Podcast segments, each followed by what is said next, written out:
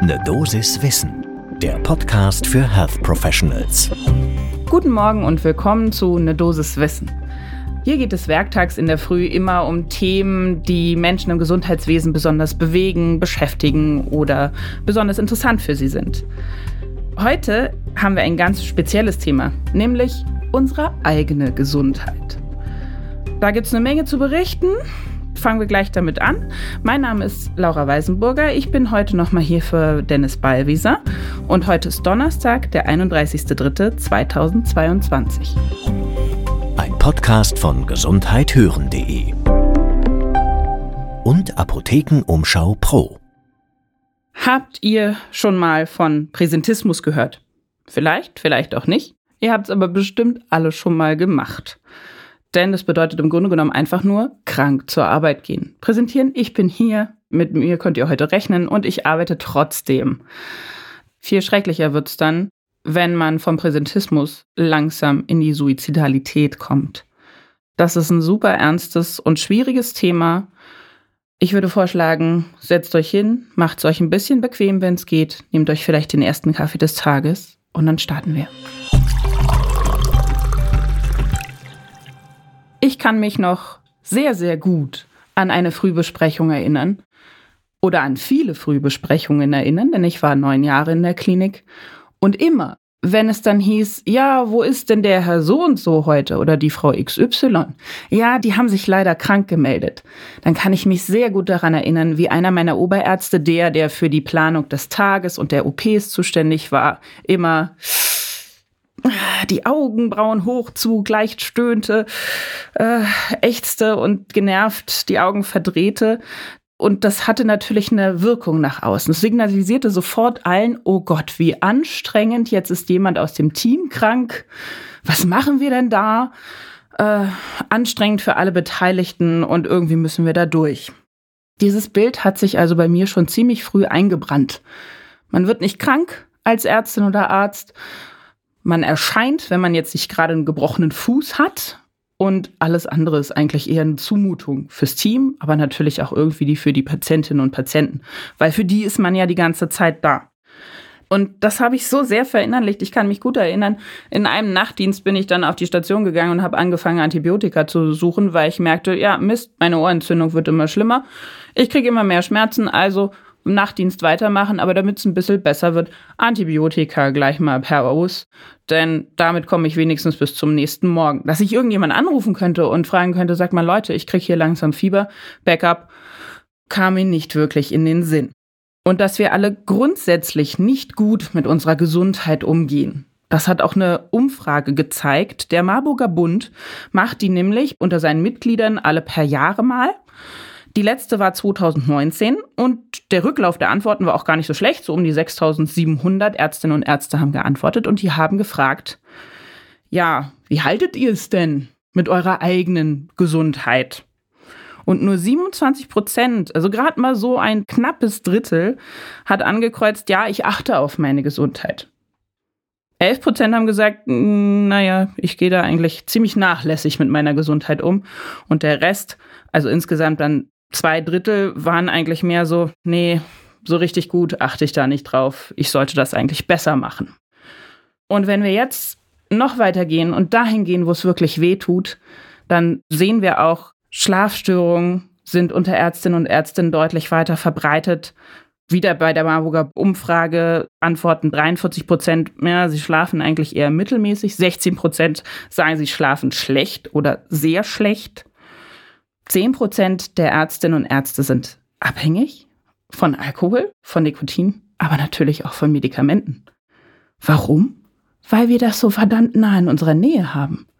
Da muss nicht jemand irgendwie umständlich was organisieren. Nein, das kann man sich halt gleich mal nehmen. So wie ich mir meine Antibiotika schnell genommen habe, sind natürlich auch spezielle Schmerzmittel oder Stärkeres schneller mal aus dem Schrank genommen. Und das ist ein Problem. Und jetzt das Thema, was wir schon angesprochen hatten, was nicht leicht ist. Die Suizidalität unter Ärztinnen und Ärzten. Man weiß schon länger, dass die höher ist als in der Normalbevölkerung. Studien haben das auch immer wieder untersucht. Und eine der jüngsten, um 2019 ist die rum erschienen, hat herausgefunden, also man kann im Grunde genommen sagen, für Ärzte liegt sie 1,4 Mal höher als für die Normalbevölkerung.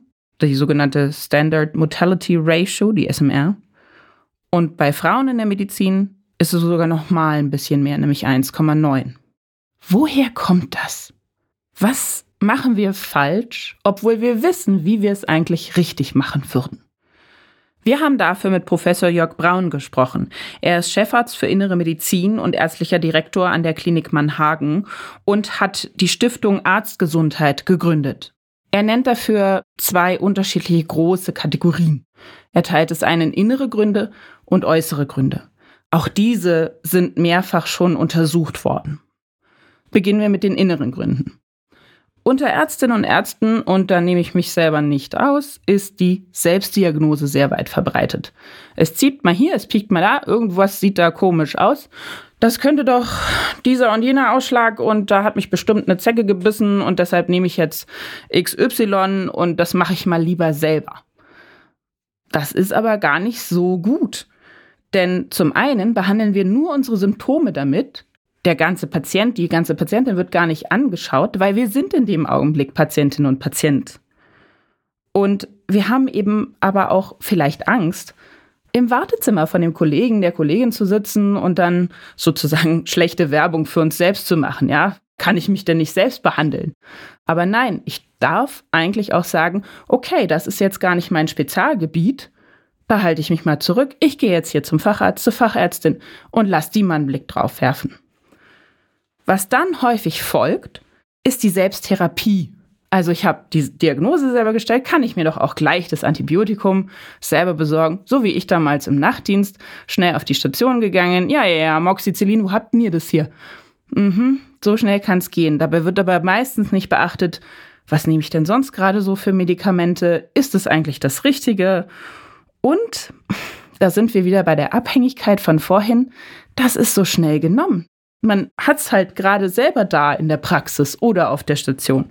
Das heißt also, da sollte man immer vernünftig reflektieren, wie schnell nehme ich denn die Benzodiazepine, wenn ich nicht gut einschlafen kann? Und brauche ich das Ibu und das Paracetamol jetzt beides wirklich sofort? Oder kann ich es vielleicht nochmal anders irgendwie hinbekommen mit den Schmerzen? Ein weiterer Grund, den Professor Braun anspricht, ist die Angst vor der Meinung der anderen, die wir haben.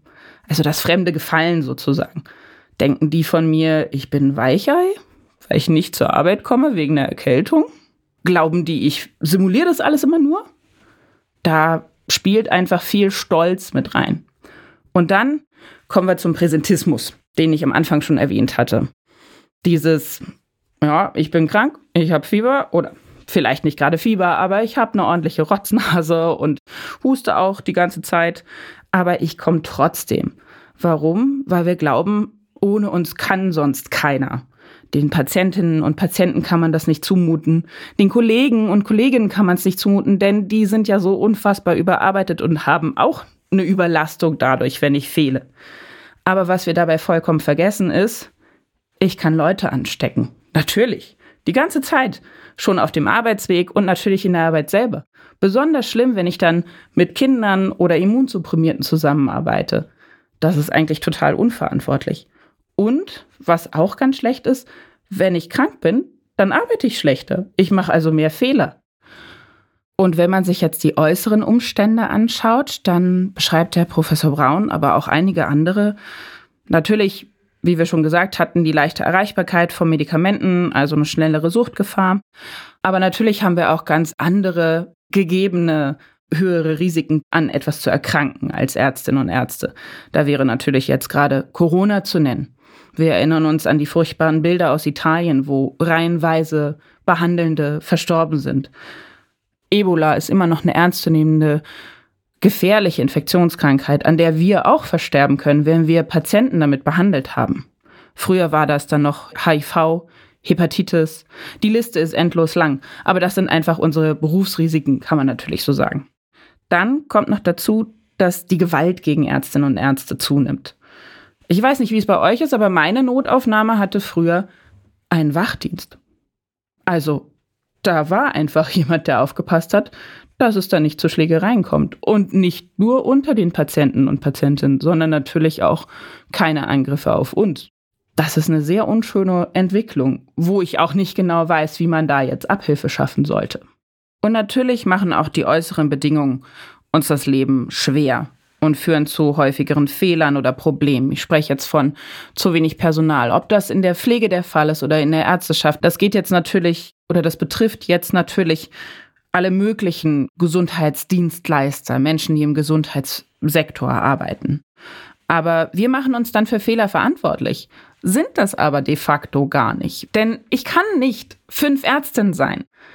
Und der Pfleger oder die Pflegerin können nicht 20 Patientinnen alleine versorgen. Das geht einfach nicht. Und was zwar immer mal wieder zur Sprache kommt, aber häufig vergessen wird, was ist eigentlich mit PTBS, mit der posttraumatischen Belastungsstörung oder dem posttraumatischen Belastungssyndrom? Das haben wir auch. Zum Beispiel bei dem Terroranschlag am Breitscheidplatz in Berlin zu Weihnachten, wer sich da jetzt noch daran erinnert. Aber gab es da tatsächlich Unterstützung für die diensthabenden Notärztinnen und Notärzte? Laut Professor Braun war das nicht der Fall.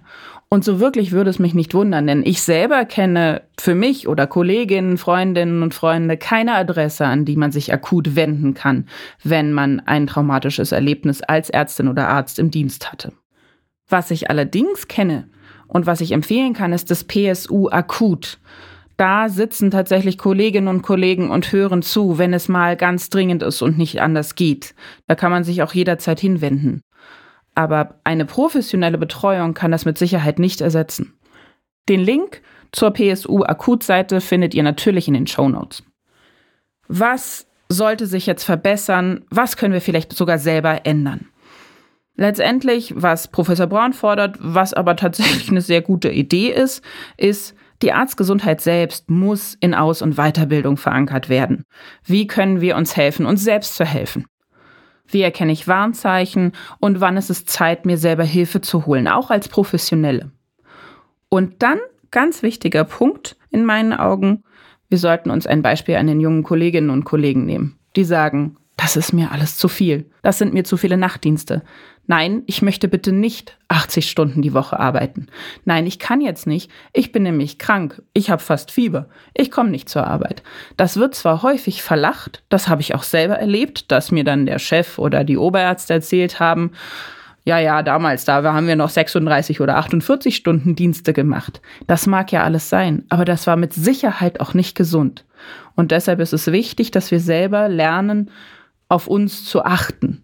Jetzt haben wir sehr viel über Krisen, Depression, Suizidalität gesprochen. Deshalb an dieser Stelle nochmal der Hinweis, es ist ganz, ganz wichtig, wenn ihr das Gefühl habt oder Gedanken, die sich um Selbsttötung oder derartiges drehen, dann holt euch Hilfe. Ihr dürft euch Hilfe holen, auch als Ärztin, als Arzt. Und in den Shownotes findet ihr den Link zur Telefonseelsorge. Die kennt ihr bestimmt, ruft da an, das ist eine gute Hilfe. Das war eine Dosis Wissen für heute. Wenn ihr regelmäßig über Themen informiert werden wollt, die für Menschen aus dem Gesundheitswesen spannend oder besonders interessant sind, dann folgt uns jetzt kostenlos bei Spotify oder Apple Podcasts oder wo immer ihr Podcasts hört. Mein Name ist Laura Weisenburger und in der nächsten Folge sprechen wir über die medizinische Hilfe für Flüchtende aus der Ukraine und wie gut die hier in Deutschland funktioniert und wo es da vielleicht noch hakt. Ein Podcast von gesundheithören.de und Apotheken Umschau Pro.